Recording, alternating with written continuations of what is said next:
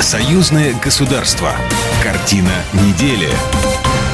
Здравствуйте, я Екатерина Шевцова. Это «Картина недели». В ней я рассказываю о том, что произошло на этой неделе важного в России и в Беларуси. Союзному государству нужны новые программы в области обороны, итоги и планы на будущее. Историкам следует заново пересчитать потери Советского Союза во время Великой Отечественной войны, о чем говорили участники видеомоста «Москва-Минск». Глава администрации президента Беларуси предложил показывать фильм «Ржев. пятьсот дней в огне» в белорусских школах. О главных событиях в союзном государстве прямо сейчас.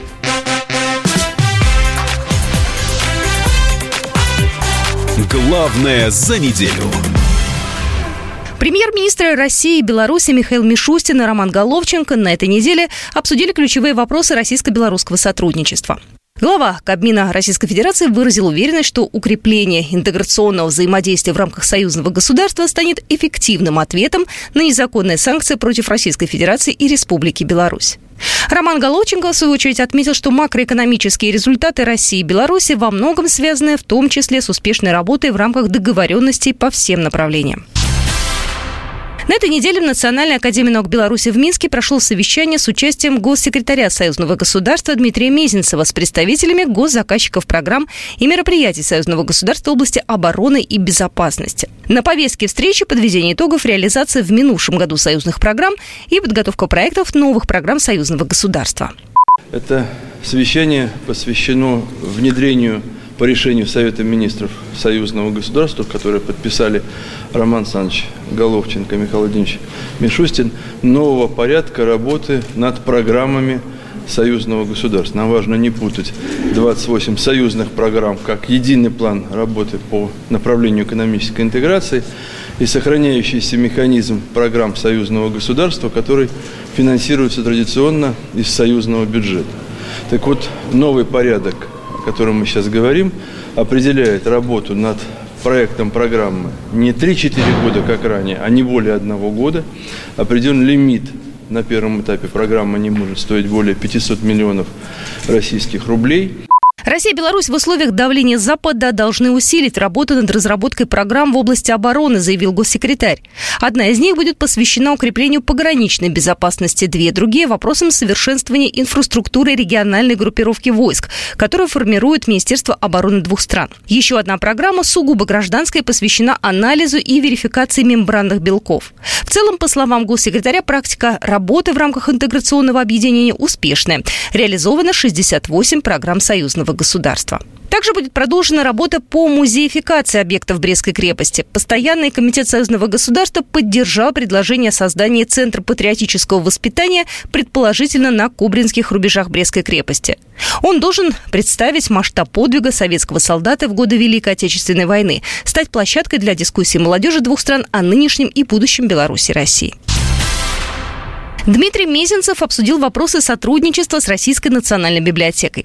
Он отметил, что библиотека оказала неоценимую помощь в выпуске первой книги нового масштабного литературно-издательского проекта «Библиотека Союзного государства», сообщает портал Постоянного комитета Союзного государства. В рамках проекта будут представлены документы, которые во многом не были известны широкому читателю, но которые рассказывают о становлении Витебского, Полоцкого, Туровского княжеств, о роли Великого Новгорода и Пскова, Смоленска, Москвы и Владимира, о развитии Санкт-Петербурга. Гендиректор Российской национальной библиотеки Владимир Гронский особо подчеркнул, что РНБ продолжит сотрудничество с Постоянным комитетом Союзного государства.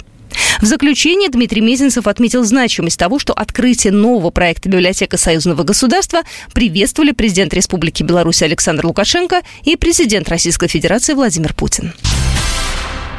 На этой неделе в Москве прошло расширенное заседание Комиссии парламентского собрания по международным делам, миграционной политике и связям с соотечественниками с участием парламентариев парламентской ассамблеи УДКБ. Участники заседания обсудили актуальные вопросы миграционной политики. Олег Гайдукевич, член Комиссии парламентского собрания по международным делам, миграционной политике и связям с соотечественниками.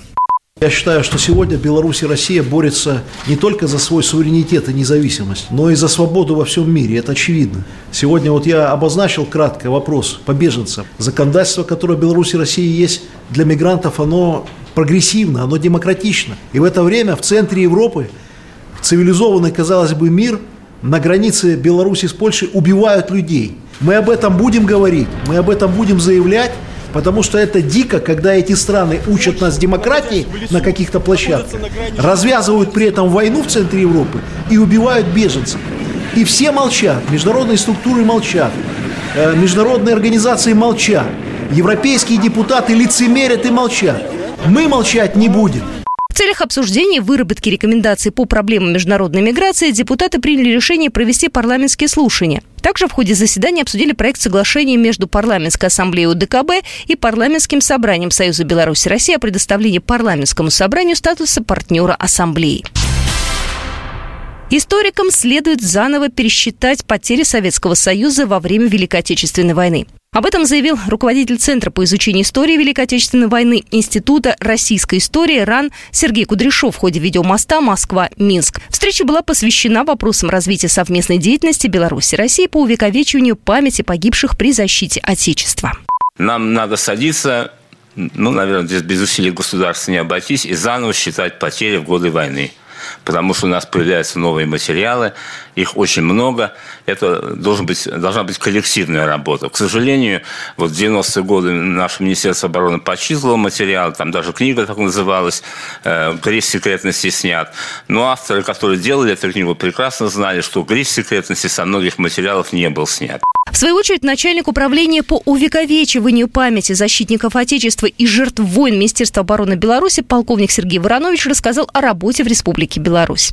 Мы, конечно, привлекаем молодежь для проведения полевых поисковых работ совместно с пятьдесят вторым отдельным специализированным поисковым батальоном. Если брать две тысячи двадцать второй год, то мы отработали с десятью общественными поисковыми объединениями Республики Беларусь и восьмью региональными общественными объединениями Российской Федерации.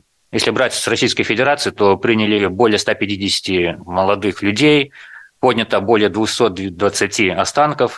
Российскую сторону на встречу представили председатели комиссии парламентского собрания, Министерства обороны, Российского военно-исторического общества, Центра по изучению истории Великой Отечественной войны. Со стороны Беларуси выступали председатели комиссии парламентского собрания, Института истории НАН, Министерства обороны Республики Беларусь и Молодежной палаты при парламентском собрании. Научный директор Российского военно-исторического общества Михаил Мягков рассказал о реализованных проектах в этом направлении. Это символ непокоренности Донбасса, мемориал Саур-Могилы, который восстановили в прошлом году. Это памятник жертвам нацизма. Он будет открыт в Ленинградской области в Гатчинском районе. О цикличности истории рассуждал председатель комиссии парламентского собрания по молодежной политике Артем Туров. Представляете, восстанавливаем мост взорванный. Ровно в сорок третьем году их же подразделение, которым являются правопреемником, восстанавливало этот же мост ровно на этом же месте. Насколько история близка. Спикеры рассказали об опыте работы по сохранению воинских мемориалов на территориях Беларуси и России, а также обсудили перспективы разработки программы проектов Союзного государства по увековечиванию памяти защитников Отечества. Выставка достижений здравоохранения в сфере охраны здоровья матери и ребенка прошла на этой неделе в Москве. На экспозиции представили новейшие разработки российских ученых в области медицинских технологий.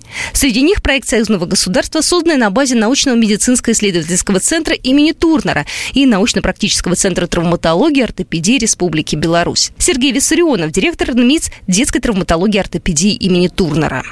У нас давние многолетние взаимоотношения с коллегами из Республиканского научно-практического центра травматологии и ортопедии Республики Беларусь. Наши многолетние взаимоотношения и послужили хорошей основой для создания и формирования программы Союзного государства, которая была реализована с семнадцатого по двадцатый год и была посвящена разработке хирургических методов лечения металлоконструкций у детей с тяжелыми врожденными деформациями и повреждениями позвоночника.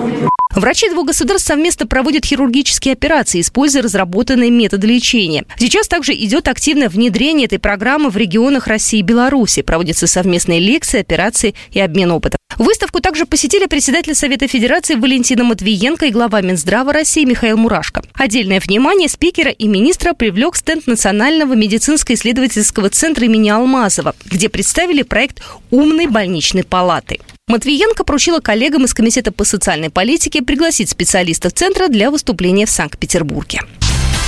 Военная авиация Беларуси и России отработала на совместных учениях все возможные задачи, которые могут стоять перед общей группировкой войск.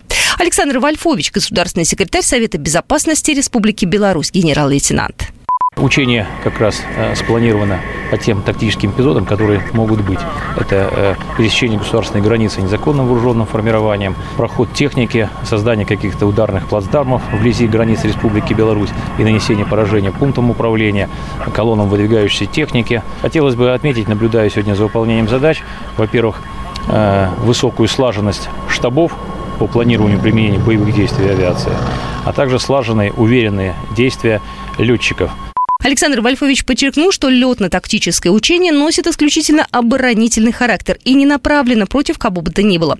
Вместе с тем оно подтверждает курс Беларуси на укрепление международной безопасности и демонстрирует решимость региональной группировки войск по защите рубежей союзного государства.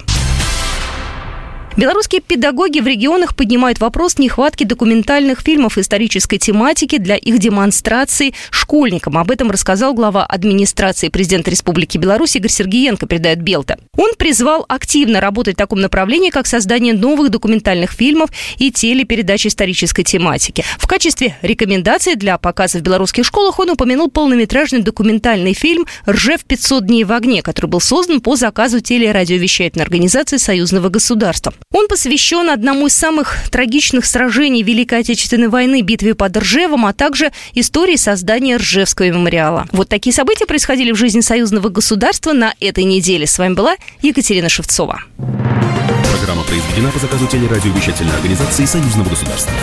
Картина недели.